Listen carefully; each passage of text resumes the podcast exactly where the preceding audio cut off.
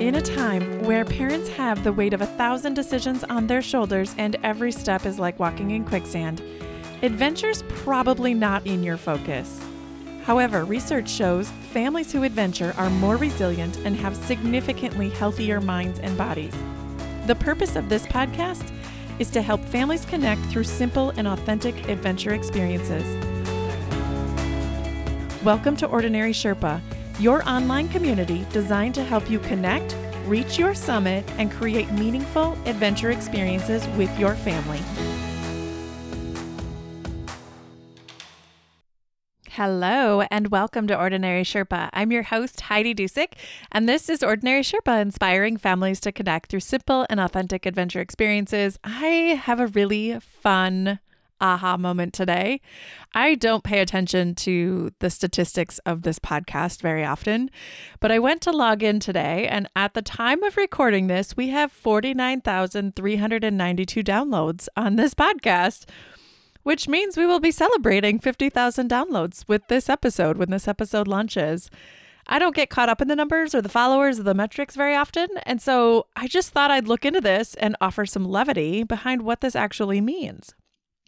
Ordinary Sherpa has been putting out podcasts weekly since November 2020, and in May 2021, we crossed 10,000 downloads, and that was like a big, fun celebration for me.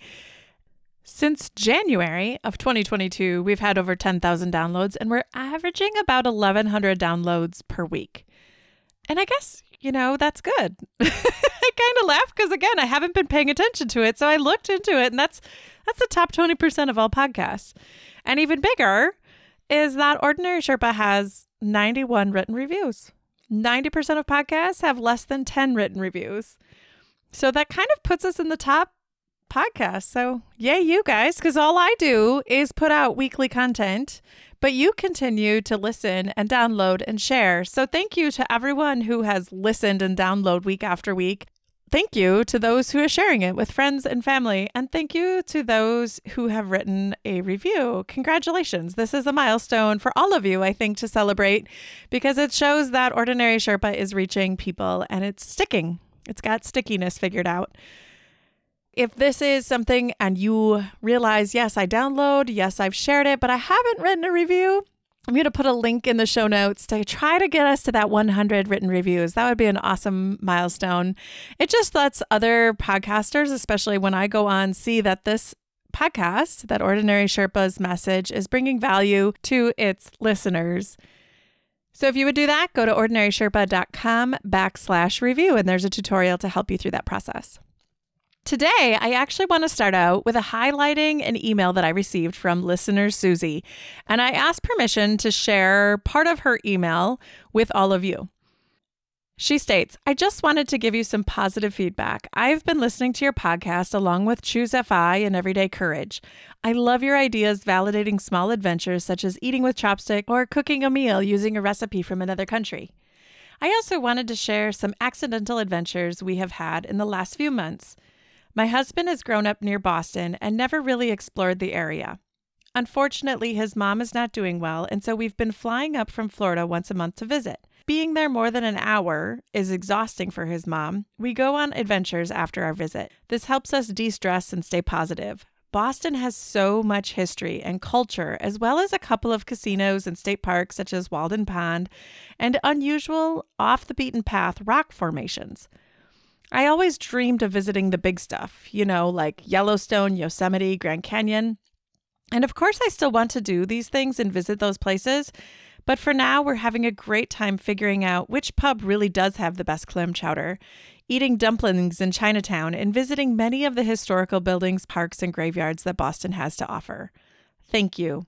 Thank you for giving me a new perspective on this adventure. I used to think I was missing out on all these huge time expensive travels, and now I get to explore adventures without just skimming through and seeing what everyone else sees, going on the next tourist trap.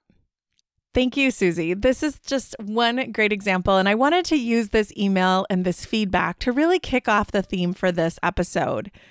Susie's email demonstrated to me the essence of untourism. If you haven't heard the story and kind of the origins behind untourism as a pillar for this podcast, I was working on lifestyle goals. I had achieved the salary and a title that I thought meant success. And I really was feeling like there was more to life, that I was really missing some metrics. And while I was in this process, I landed on a phrase that has stuck ever since, that I really wanted every day to feel like vacation. And when I dug deeper into what does that actually mean, it didn't mean that I wanted to go on these luxury trips around the country or around the world. It didn't necessarily even mean that I wanted to go on a cruise or an all-inclusive resort. The thing that stuck for me about what happens on vacation is that it's a break from life, that we get to step back and enjoy each other, spend time together, exploring hidden gems, and revealing things that we really weren't expecting. Initially, I thought I wanted to travel the world. And while I still want to do that, I'm less concerned now with the bucket list. And I actually am going to talk about the anti-bucket list here a little bit, because it's not necessarily about the place. It's more about how I want to feel. Vacation has a way of calming my brain, being more present with my kids and my husband, doing things together and creating new experiences and lasting memories. And that's how I wanted to feel.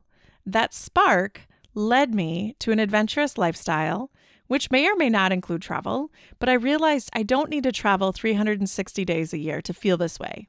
It really helped me decide I can do these things in my own backyard. I can discover things in my neighborhood or in my state. And Wisconsin is filled with gems. And I almost joke like I don't want to tell people about it because I don't want to become the next Idaho. Because so many people think of a bucket list, I think it's driven by envy or FOMO. Just to give some background, I'm going to give a lot of resources in the notes for this episode, but the fear of missing out, or FOMO, was actually founded by Patrick McGinnis in 2004. And I learned more about this from Chris Hutchins. He had Patrick McGinnis on his podcast, All the Hacks, and I'm going to link to that in the show notes. But FOMO has become a commonplace in our language, and it officially became a word in the dictionary in 2014. The origin of the word came from Patrick's simple life in Maine to being thrust into this social setting as a business student at Harvard. His definition of FOMO is anxiety often fueled by social media based on a perception that others are having more beneficial experiences than you. The fear of being excluded from a beneficial collective experience. And often I see this where we are seeing an image of something online that's usually contrived. It's not necessarily even the reality of that experience, and it provokes these feelings of anxiety.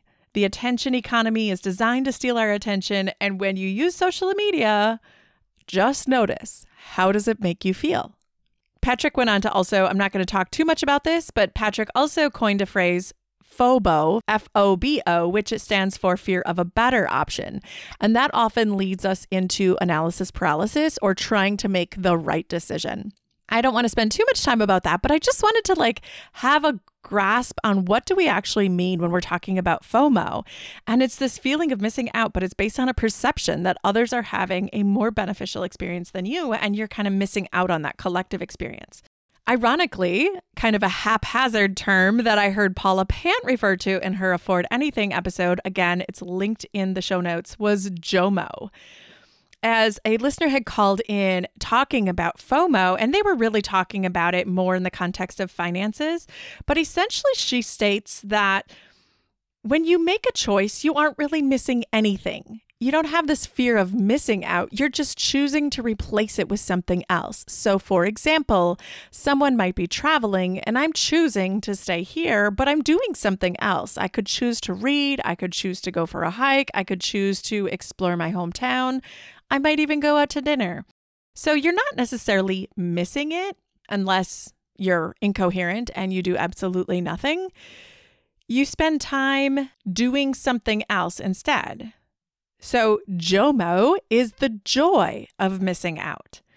I think we often have a desire, but there's these internal scripts or these feelings that you can't do that or you shouldn't do that. And I think that's where you really want to lean into.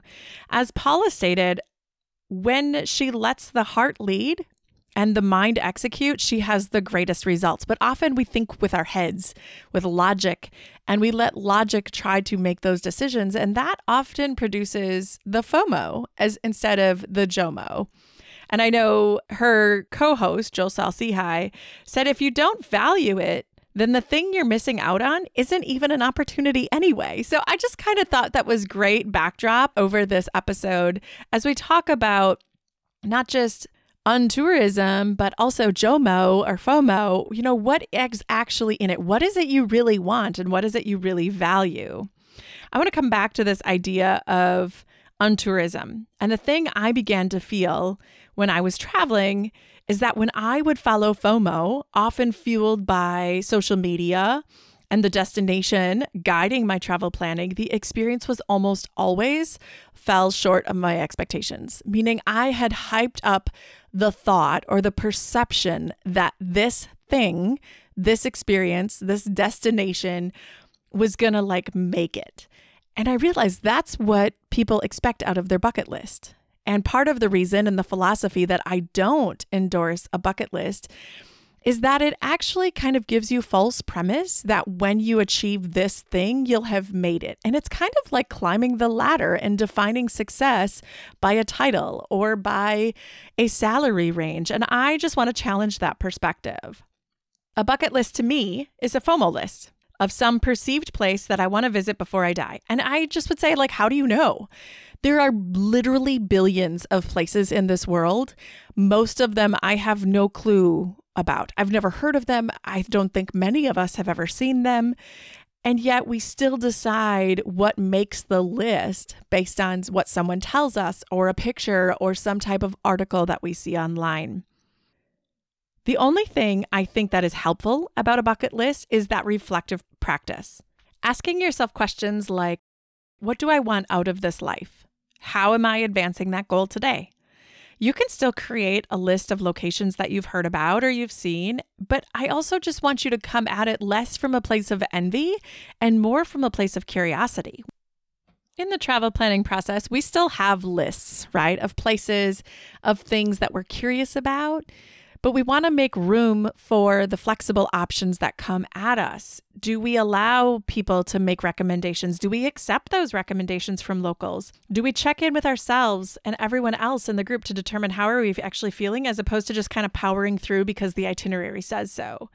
When we say yes to JOMO, we're also saying yes to being authentic, to an untourism path that allows you to slow down and be present in the moment. And for me, that's where the greatest experience comes. That's when connection happens, is that when we're not so worried about what to do, but how to be. The greatest experiences I've had in my family are the places I've never heard of, where things turned out better than we expected, and usually we discovered them from a local or a connection we met along the way. I would imagine, much like Susie, many people have the Grand Canyon on their bucket list. Do you know that 4.51 million people visited the Grand Canyon last year?